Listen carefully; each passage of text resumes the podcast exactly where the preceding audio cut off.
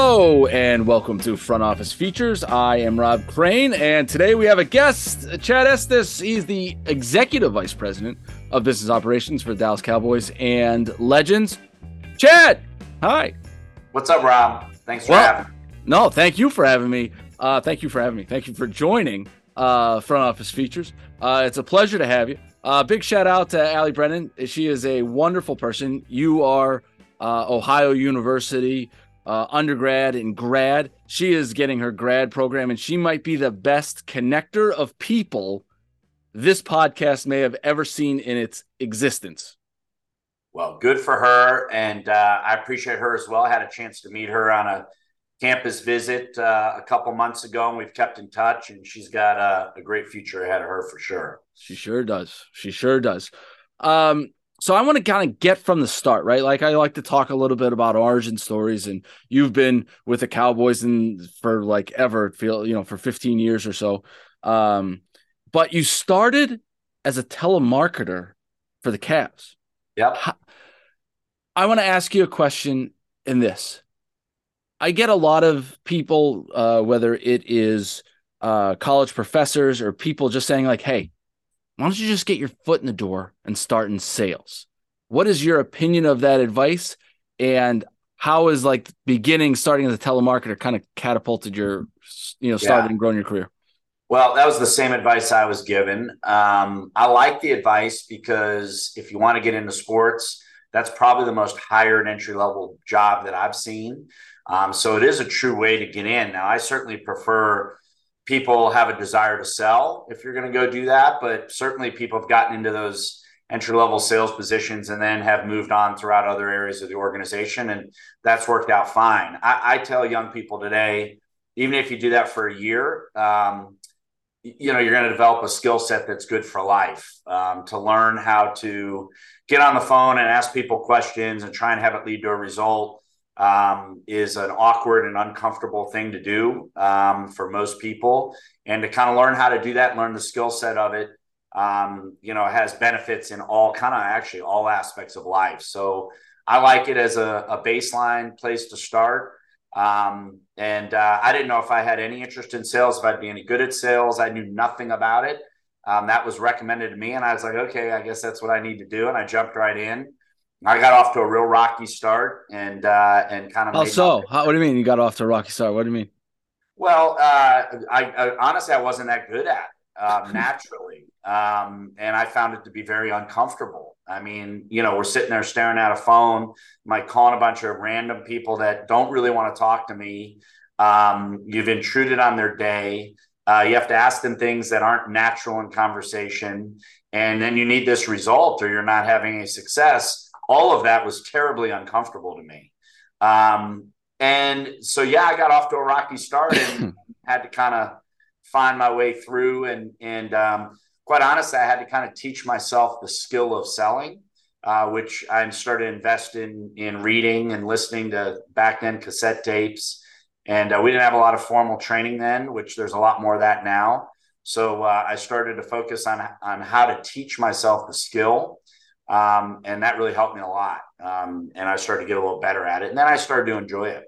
So we share the same thing. I was started out in group ticket sales in Battle Creek, Michigan, and I didn't sell anything for like two or three months, and not one ticket, like not one. And I got sat down by my now mentor, father figure in my life. His name's Marty Cordero, and it was like, "Hey, you know, like the point of selling is to like sell stuff, right?" I was like, "It's like you got to get it going." And I was like, the best kick in the ass that I ever got because it was like you kind of had to go. You didn't I don't know. I don't know about you, but like I didn't know like what being a professional meant, right? I was just like almost like college extended. You know what I'm saying? Yeah, well, there's a lot of that, and that leads me into that can lead me down mm. a whole path of I, I talk to young people that start and we get into this discussion and, and I frame the question, how important is your career to you? And um, because I I've seen such a wide spectrum of that. People are like, oh, this is cool. I got a job in sports and this is fun. And um, and it's a job and it really needs to start out as a career. And if you want to make some sacrifices early on for the benefit of your future, um, you get yourself in a much better position to start out being successful. And there's a whole range of sacrifices that can and and uh, potentially be made if someone chooses to that I think can set themselves up better.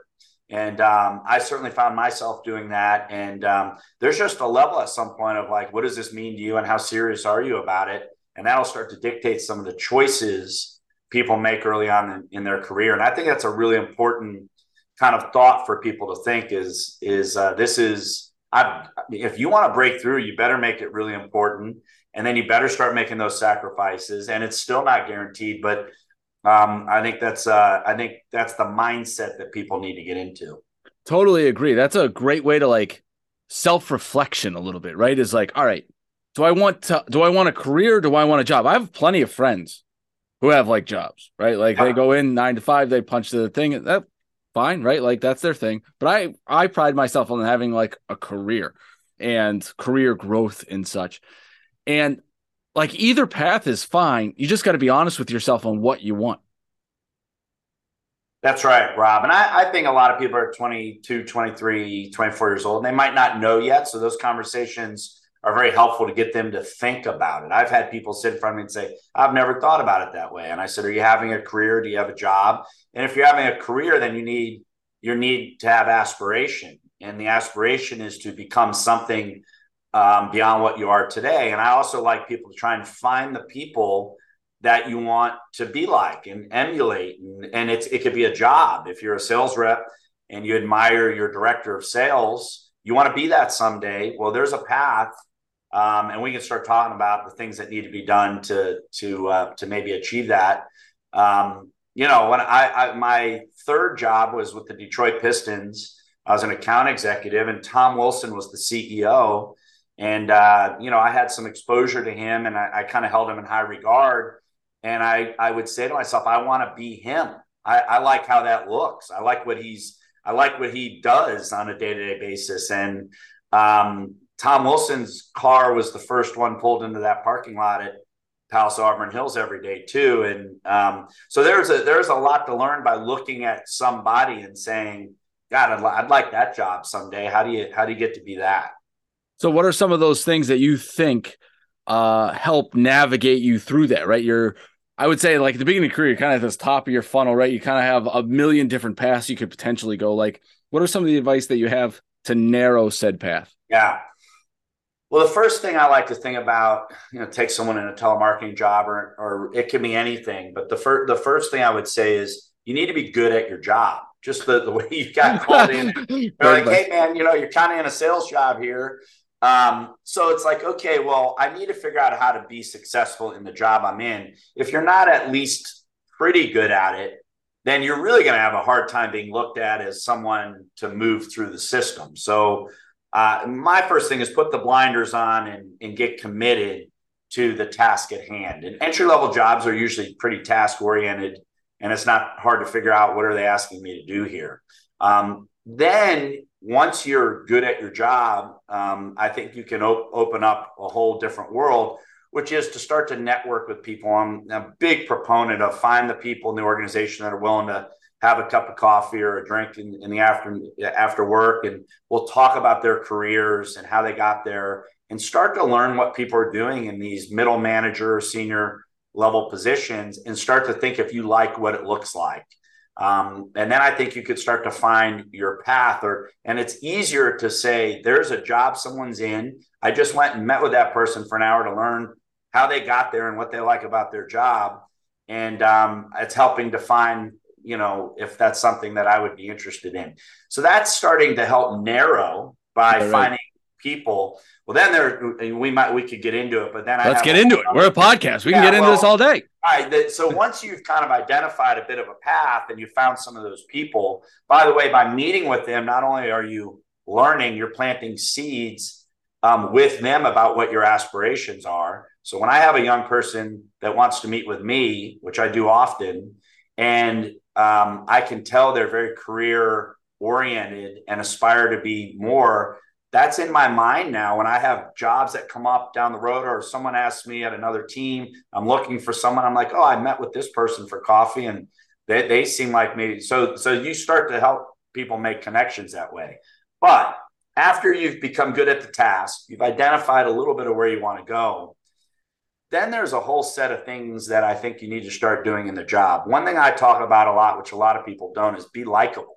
Right. Uh, you know, it's it sounds kind of mm. corny to talk about that in the workplace, but it's true. Now we could define how to be likable. You have to be yourself, but are you a great teammate? And a, a teammate to me is defined as do you care for the people around you? And are you willing to do something for someone around you that might not go noticed by a leader or manager because you're a good person and you want to be helpful.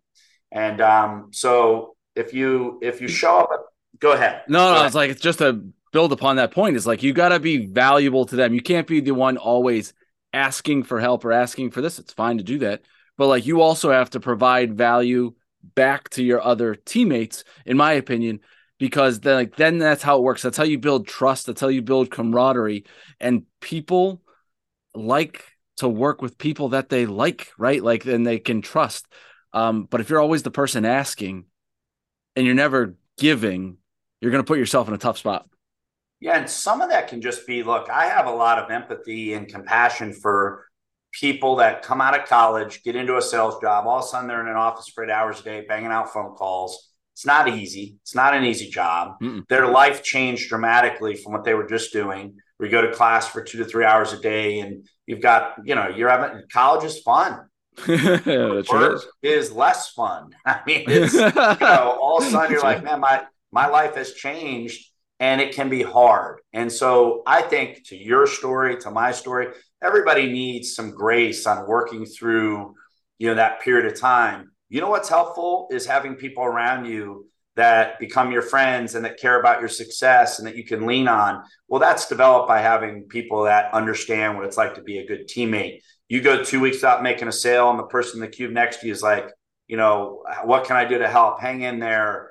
Um, and, and you know, so so there's a whole thing around just being kind to the people around you. That starts, and if you're positive, that's the other thing. Come to work. How do you show up? positive, energetic. You know, people want to be around those kind of people. You complain all the time, or you're a woe is me, or you know, that's not what people are looking for. No, uh, I, I have. Uh, we, we've said this on this podcast. I don't know a billion times. There's two things in life you can control: effort and attitude. I should put effort and attitude on the T-shirt, um, and make a bunch of money off of that. Yeah. But effort and attitude are like the exact same thing. You go in and you try your ass off and you do it with a smile on your face, you'll be incredibly surprised how far that will take you. Yep. Couldn't agree more. Um, so I, I, think you're hitting on it. And, you know, I talk about things like likability and be a good teammate, but that's all the same. It's, it's effort and attitude. Then you sprinkle in, you're doing pretty well at your job. Then you're seeking the guidance of executives on career and life. And uh, you just do those things and you set yourself up, you know, pretty well to be viewed as someone that has high potential. Then you get into the sacrifices of um, someone says, "Well, we got an opportunity in Milwaukee. Do you want to go take advantage of that?"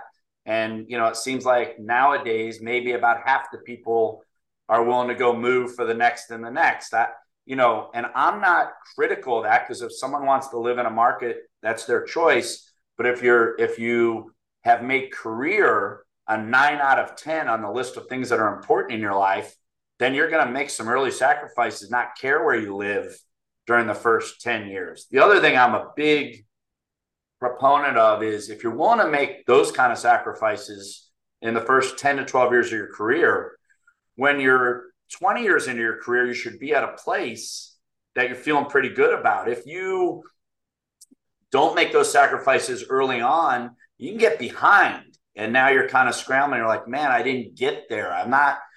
I tell people be a little more choosy about where you live when you're a vice president, right? Not when you're a ticket sales rep. Um, totally agree. Like, think about how you know I got two kids, right? Like, it's my life now is like to pick up and move would be like a really big thing.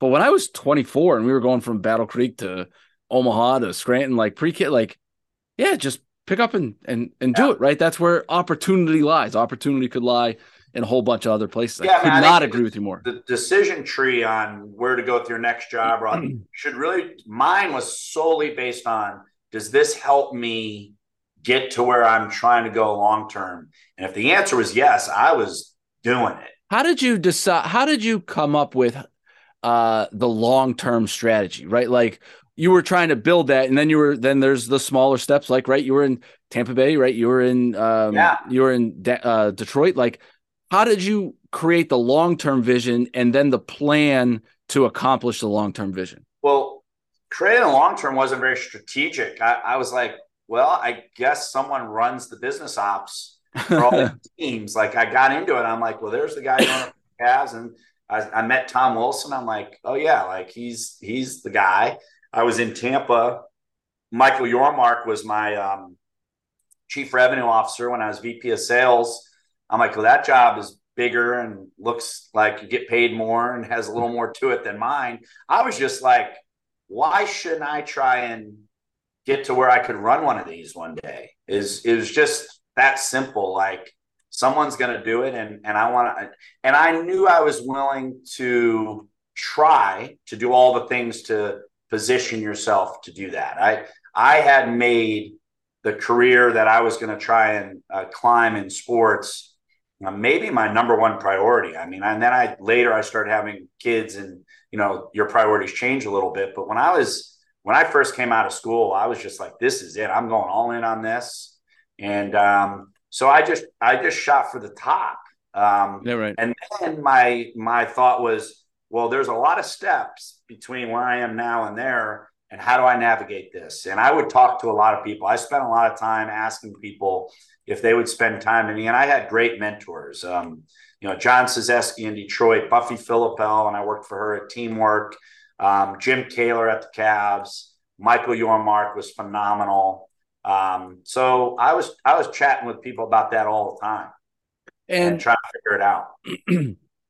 I guess now, you know, with people who are coming out, I see a lot of it. Like there's some people coming out of school or maybe early in their career that they are kind of narrowly focused and they've got it. But if you're still kind of, I'm not really exactly sure what to do.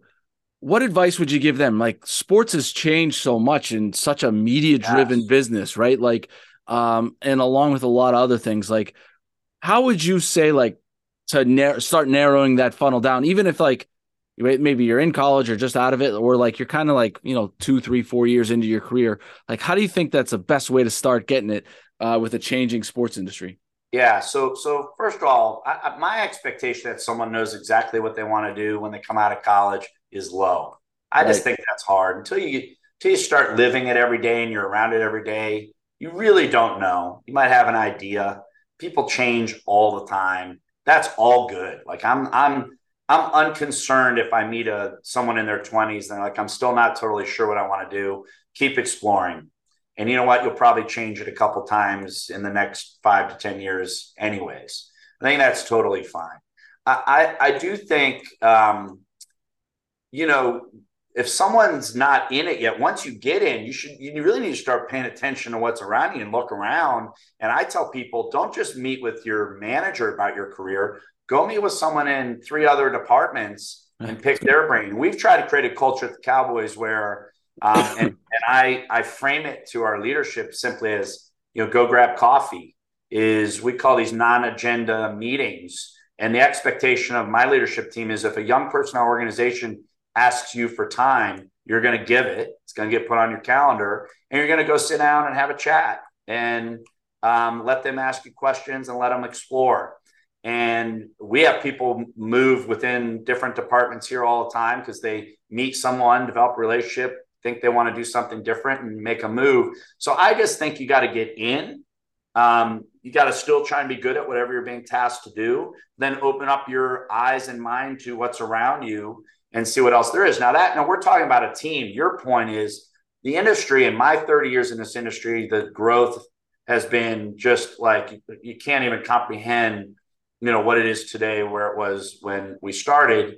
And um, you know, for example, I work for Legends, which is an agency um, with all these services that we're providing. There was nothing quite like that, you know, 25 years ago. You, I just thought I'm going to work for a team. It wasn't even I would have never even thought, oh, there's a company that's providing services to teams and facilities. Maybe that's an option. Yeah, right. um, well, now there's a lot more options. Yeah. Um, So, uh, so I think you, you know, but I do think somewhere in that kind of five to seven year range, you should probably know because you got to get focused at some point. And um, and you know, if you're getting elevated, you know, I, I was going through some steps. That's one good thing about the sales side. You're the telemarketer, you're, you're an account executive, then you're a senior account executive, then you're selling premium, then maybe you're running telemarketing or you jump over to sponsorship. Like there's this kind of known path. Path. And um, not every department has as much of that movement as maybe on the sales side.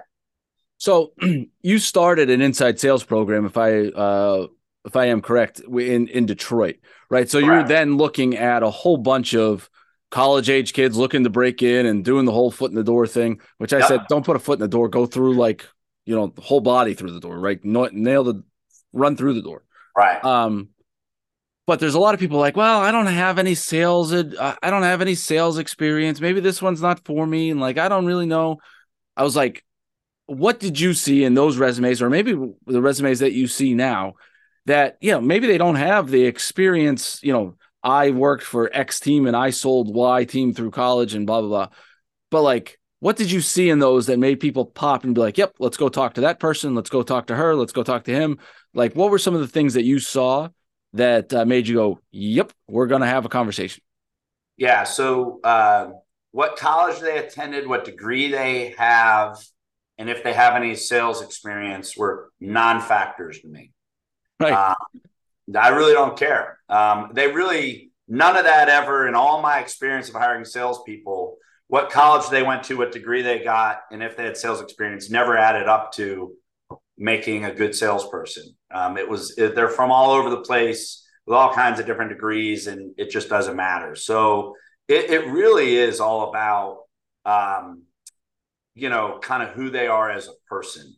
And there's some personal skills um, that you like to see um, confidence and a bit of a presence and someone that you know uh, if you ask them a question in an interview you're you're getting a couple sentences back you know maybe not five words. You know someone that can really converse someone right. that might have the skill of asking questions. I mean that's a big one because that's how we sell everything is we do it by asking open-ended questions. But so you're you're you're starting to understand the personality of somebody and then I and then I want drive, work ethic drive, someone who's dealt with some adversity and overcome it, and then someone who can explain to me why they would be a good teammate. So those are those end up being the characteristics that I end up interviewing for if I'm interviewing a salesperson. Like you got to build a story around you. What everybody is unique, right? So how what is your story? How is it unique? How does it pertain to the business? And not only can it do that next this job that you're interviewing for, but also are you a growth candidate, right? Like if you look at someone being interviewed, be like, yeah, I think they can do a great job here, which could lead to who knows what down the road. That's good. Yeah. So, so Rob, the way we've the way we've done it, and the way I always looked at it was, I was trying it when I was interviewing and hiring entry level salespeople. I was looking at them with the eye of, are you a future VP? Huh. That's what I, because I thought someone who had high career aspirations, first of all, that was great if someone just proactively said that in the interview. Like, I've got big dreams and goals, I'm chasing them. Um, I don't know how I'm going to get there yet, but I'm going to bring work ethic to the table. And I, uh, this is really important to me. Like, you know, I could write a little bit of the script of the things I like to hear. Yeah. Um, and so if someone's bringing that into the discussion, um, because here was the pillar of how I wanted to lead was one of the pillars is is via is through career development. Meaning I would tell someone, and I do this all the time still today, is like, here's our deal. Um, I'm here to help you develop your career. Um, and I, and that's that's like the first thing that I'm going to tell you is if you have career aspirations, I'm on board now. I'm with right. you, and we're I'm going to try and see that through for you. What you're going to do in return for me is try and be really good at the job that we're asking you to do. And by the way, the motivation is set because if you have aspirations and you think I genuinely am willing to help you, um, then we never have to talk about you being motivated. You're already motivated by yeah, right. the fact that I can help you and you're trying to grow your career. So it's a great way to start a relationship Um, and then what I have, what, what's been helpful now over all these years is I have a ton of proof. So I have yeah. proof of concept. I'm not just saying, hey, I'm going to help you and you hope I am. Yeah, right. Now I show you, now look at all these people that have kind of come through our sales program. By the way, two of my first hires in Detroit uh, in the telemarketing program are Mike Andreyko and Chris Hibbs. One of them is president of global sales for Legends, and the other one is president of global partnerships for Legends. No, and no, no big jobs, nothing like that. It's pretty crazy. I mean, Wild. Like, you know, um, but it's the best because you know Mike Tolman, who's co-president of Legends, was my mm. intern um, at the Cavs. And that's incredible. By the way, Mike Behan, who runs our college division, we used to say at Legends, we gotten pretty big now, but who worked at the Cavs at some point, like half the room. half the room raised their hand. Yeah. Their hand. But my, my point is that's been my agreement with people. That's how I've tried to live as a leader. And uh, you know what happens when you got that going is you attract talent. So people yeah. are like, man, if you go there, look at all these examples of people that have grown their career through that program. And then you start to attract the best people. I also think that's a great question uh, for entry level people asking, like, tell me a little bit about the track record of this program. How have people moved through it?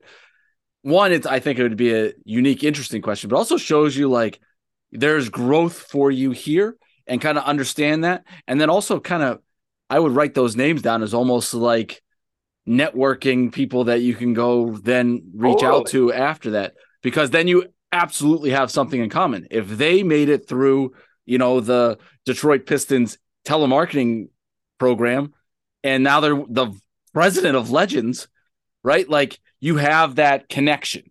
Um, and well, I think we, to your point, we we created uh, what we called like a family tree, and we've put all these names and titles and logos of people that have kind of come through the sales program, and we'll show someone that we're recruiting like this is an example. Some these people all started out in a job like what we're talking to you about. Um, but you have to philosophically be willing, and not everybody is. That's why it's a good question. If you're a candidate, um, you know, there's some people in places that believe if I have a talented person, my job is to just keep them and not expose them to things, and we don't want right. to lose.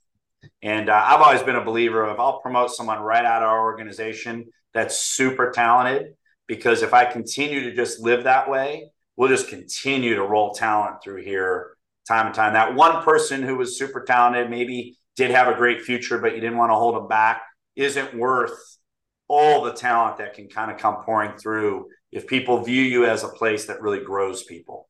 Totally agree. So we do i think we talk a lot on our podcast about you know entry level and uh, people who are starting their career early in their career but i'm going to kind of switch the conversation to you now hire middle and senior level people. How have you seen people separate themselves in those kind of, you know, people going from manager to director, director to VP, or, you know, VP to, you know, EVP, right? Like, yeah. what are some of the things that you see in those people making that next step? Hmm. You know, I mean, to some degree, I'm, I'm, I'm surrounded by people that do their jobs better than I could do them. I mean, you know you you start to to see people um, develop a skill set in certain things and you're like you know i that's the best person to do that job. They're proving it time and time again. You know when you build a confidence in someone you're like i could give that person anything and they're just going to deliver. Um, i think people that take initiative people that um, it's like you start to see people at a senior level kind of over delivering and yeah. and sometimes even um, in a surprising way. Sometimes when you give somebody more than you thought they could, and then you're like, oh boy, they just crushed all of that, and I didn't even really see that coming. And people start to elevate themselves. I think you made a comment earlier. People start to make themselves themselves invaluable. And um, you know, in some of these senior level jobs, some jobs that report to me now, um, you, you'll show up at a big presentation with someone and they'll just deliver. And you're like, wow, like that person has gotten to kind of rock star status. Like they can get up in front of that room and really deliver that. Or, you know, we're working on a big RFP within Legends right now. And one of our key people is kind of spearheading that. and they sent the 33 page document that they coordinated with like 10 people and it was super buttoned up yeah, love I mean, that. It was. I read that. I'm like, man, I don't even really have anything to add here. And you're like, wow, the person who worked on that, you know. So people start doing things. There was a gentleman that um, we gave a project to at Legends um, that was hopefully going to turn into a major stadium project. We we're in the interim process, but we needed a point person to coordinate what was at the time kind of almost consulting until it became a, a real project. We were discussing who could run that project if it became a project. And I said, that person's great, but they're not ready yet. In the four to five months of the consulting interim, every time I turned around, they had done something that I they thought about it before I had. They went and met with the client and took care of it. They created a three page deck summary and it was on point. They communicated in email beyond my expectations. And what happened was that person ended up running the project. Right. And so, you know, people just, you start seeing people step up and become invaluable. And uh, especially, you know, I see a lot of this in legends. You know, people are doing things like better than I actually think I could do them myself. You're just like, wow, like, thank God for these people. Yeah, that's, I, I that's, I think going above and beyond, right, is kind of that next step. Is like, you know, I, I like that. I like that. Yeah. It's just like, it, you know, when you start getting it, right, you're 10, 12, 15, you know, I'm probably, I don't know, 20 years of my career. So, like, you can, you know, where the next step is. Just like get there first and then be able to show that you can do that is I think that that shows vision, right? And I Let think me, you know what, Rob, maybe a good way to say it too is uh, if you're one of those people and you're striving to get to that higher, higher, higher level. Here, here's what I like: somebody that's willing to take some of their own risks to uh, put themselves out there on a, a task or a project. Not always come back and have to have you tell them exactly how you want it or what all the answers are and they they're willing to be like, I have the confidence to just try and do this the way I think it, I should do it, and see if it's going to turn out and meet Chad or Rob's expectations or maybe exceed them. If you have to take some risks along the way and you have to develop some confidence that you know how you want to do it and it's going to be right you know, I have someone that works for me on the booking of events at AT&T Stadium. She started out as my intern, was then my admin, then got into booking. Mm-hmm. We've been working together now for like 14 years. I watched Delaney now negotiate stadium deals with people I used to deal with and talk to, and then handle the contract back and forth, button it all up, quarterback it across our organization, and you know, rock star. And you're just like, um, and taking all that off my plate. So yeah, it's like she has the confidence to just go now. She'll go. tell me, "Yeah, I'm going to cut this deal. Is that good?" I'm like, "Yeah, that's good." Yeah, that, that sounds pretty yeah. good, right? Like exactly. So it's just a step up, but probably the difference between the people that are that are getting there and getting put in those real next level positions is being willing to take some risks to say, "I'm not going to go back and ask. I've got this. You got this. Let's go." Yeah. Yeah. I I totally, totally, totally agree. Um, I also think I'm going to get in the minutia a little bit, right? You talked a lot about making decks. You talked a lot about email communication, quarterbacking through uh, internal, all this stuff.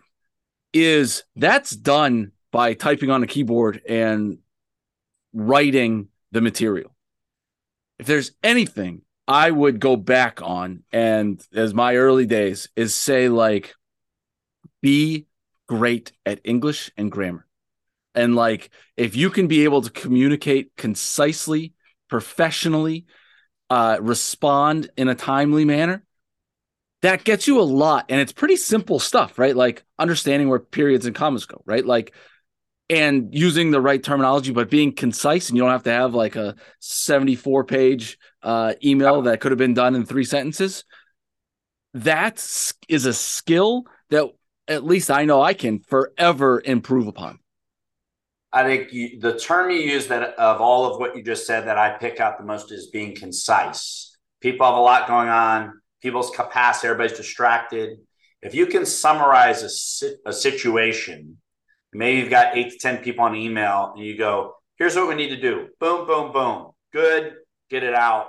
People that do that well, that's a that's a, that's a really beneficial trait. Um, clear the clutter, make it make it real concise, and go.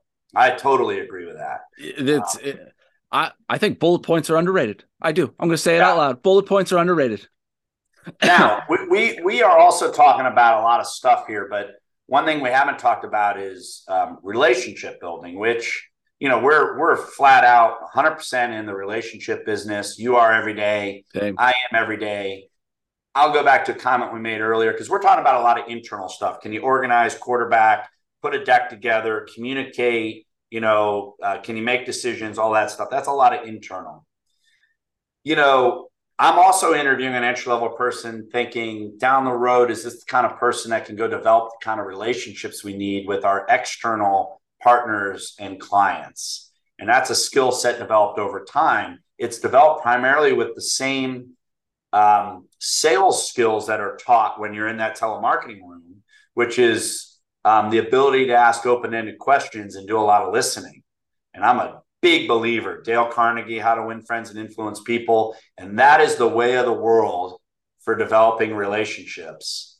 And if I can find people that can go out and do that well, um, that's a huge asset to the organization. You're speaking my language, man. Like it, it is all about uh it is all about building relationships, but also like know that a relationship is an outcome right? Like it takes a long time to build, build trust, uh, you know, be able to communicate effectively. And then you are always building this relationship, right? Like it is not just like pick up the phone. Hi, we now have a relationship. Thanks. No, it's you've got to build that over time. It takes, uh, you know, it's a, it's a, it's a foundational as a foundation. It's something foundational that continues to grow, and you've always got to put time, effort, and energy into those relationships because when you are looking at you know careers uh down your career you're going to lean on those relationships. Whether you're looking to go do you know i'm in sales right? Like when you are looking to go close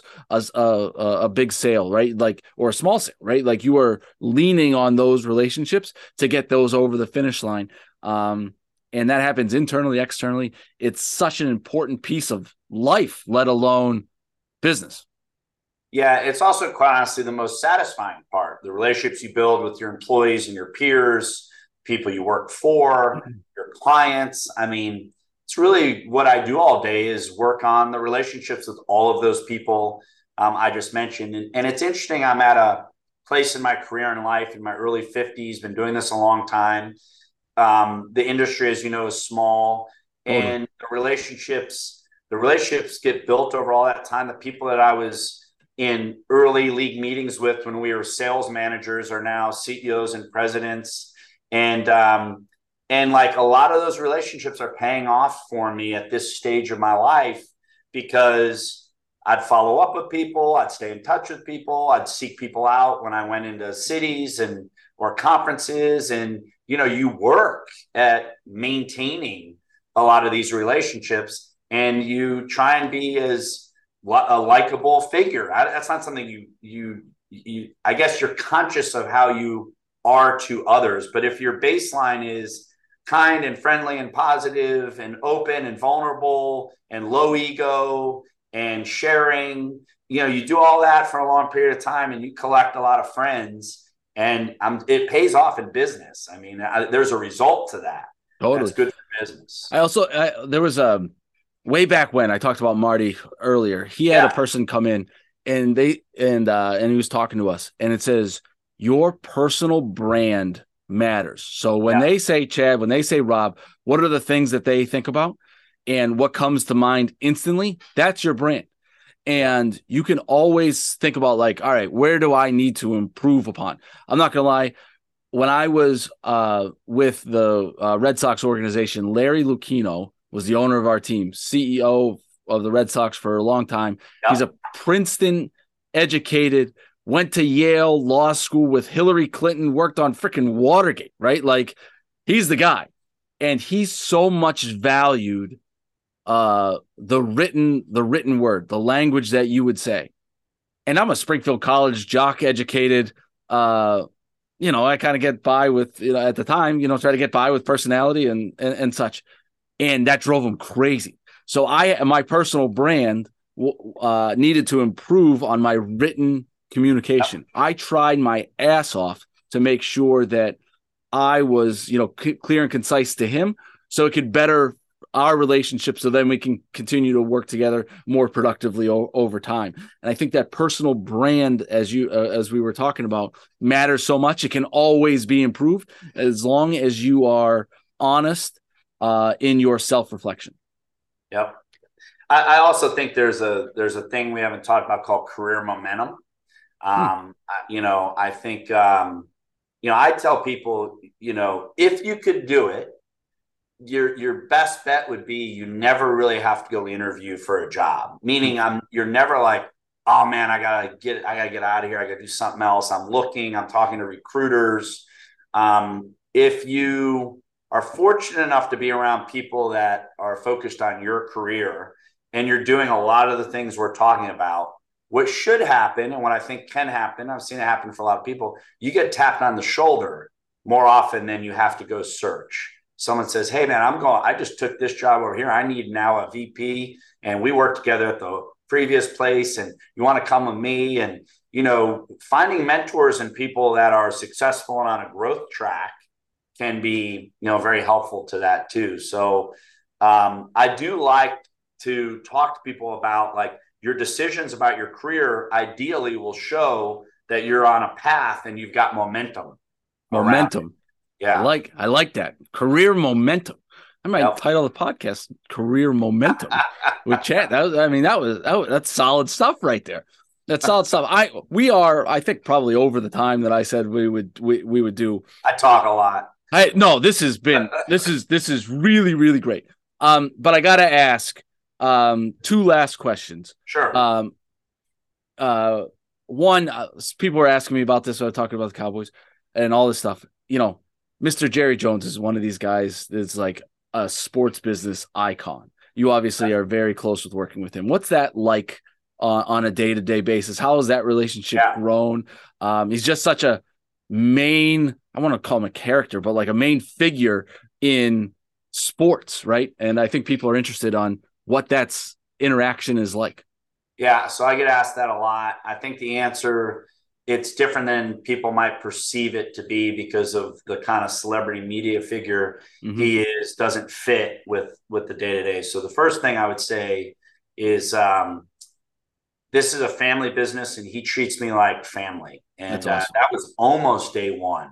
I mean, it was right away, and uh, and it felt different. I've worked for uh, five owners in professional sports, and this almost immediately felt very different from a inclusion, family, uh, wanting you in and around and there and and um, you know uh, there's some there's some cool stories for that, that where he put that on full display and his three adult kids that work in the business which are Stephen, Charlotte, and Jerry Jr. and their offices are all all four of them are right here. I'm around them all a lot, and uh, it's a family business and they treat you like family. But Jerry specifically, so a couple things I'd say about him First of all, he's just such a big thinker that I'm like, I've tested, challenged myself before, like you were challenging yourself on the written. I'm like, I need to think bigger. Like, how can I get closer to thinking as big as he does? And I'm falling short. Like, you just can't. Like, he's yeah. just at a different level. Um, and and he's such a risk taker. So those things go hand in hand.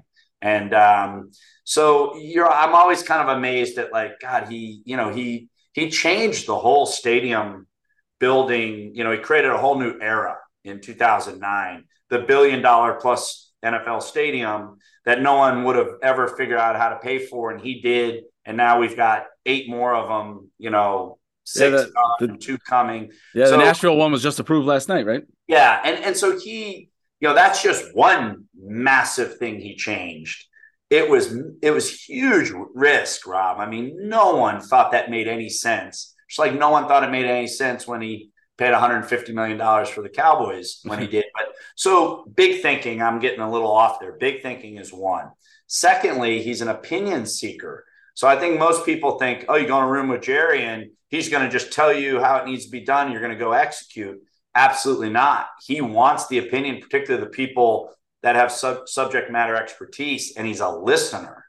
And uh, and most of the time, he'll go with what the subject matter expert suggests. Sometimes he's gonna he's gonna decide his own, and, and you all you can kind of tell when it's like, all right, we're gonna do it that way, way, because he's made it pretty clear.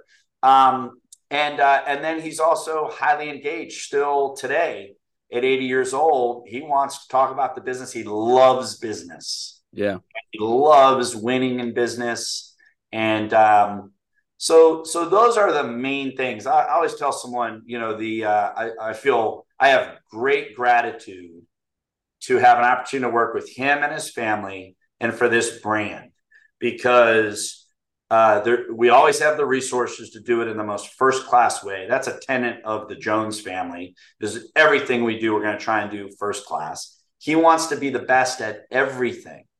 Um, he wants to win. He wants to generate the most revenue. He wants the most valuable franchise. He certainly wants to win a Super Bowl. And so you're in a place where it's like, what do we need to do to be the very best? What resources do you need? They've never shorted on resources to get there as long as you could show you're headed toward the result. And we get to work on the biggest and best things our industry has to offer. We've got the World Cup and the Super Bowls and this great stadium and then legends and so it's like, you know, I just feel super fortunate. Um, and I've spent 16 years with one of the, the greatest innovators of our industry of all time. Super cool. That's awesome. And, I, and I'm going to say the last thing I like being around him. He's yeah. Fun. That's great. He's energetic and fun. And um, one of my core tenets of culture is is fun. And you should allow fun. And we never have an exec meeting where there's not laughter. Yeah, right. You got to laugh. And he's the, he's the best. He's joking around, and you know it'll be we'll be serious for ten minutes, and then he's off on some story or tangent, or and then we'll bring it back. And it's kind of, you know, I like to say when I got here, I was like, man, this fits how I want to work uh, because the way the family rolls. So well, it's great. I love that. I love that. And I we you have taken you have been so kind and generous with your time today. Uh, I am so appreciative of that. We're, we're recording this the day before uh, the NFL draft uh, starts. Best of luck to the uh, to you. the Cowboys in, in, the draft. I'm sure. I'm sure you are, and uh, I'm sure Kansas City will put on a great show. Um, and I've just been watching, like, experiencing the draft. You see, like the old like Pete Rozelle, like writing on a chalkboard what what the NFL draft was to now spectacle um, you know, tens of millions of people watching it on on on TV. Um, what a what a show uh, it has become. Yeah, yeah. Well, we could say that about a lot of our things. Uh, we, yeah, I feel like we've been in this kind of golden era of sports and the growth we've had over over the last. I mean, you know, multi-billion dollar franchises, and it's good for people like us because we've had a chance to grow with it um, and had a blast doing it. So, Rob, I appreciate the time. I like what you're doing. I think uh, trying to give young people, you know, we didn't have tools like this very much when we were coming up. I'm older than you, but at least I did. And um, I did to uh, to be able to dish some wisdom, hopefully some good wisdom out to people that are getting started. Um, and being helpful in any way, um, I think is a super cool thing that you're doing. No, thank you very much. It's uh, it's definitely a a, a, lo- a project to love and uh, just been I just have fun doing it, right? Like us just talking today was great. Um, well, uh, best of luck. Uh, thanks a billion, and uh, I'm sure we'll talk soon. Sounds good, Rob. Take care. Thanks.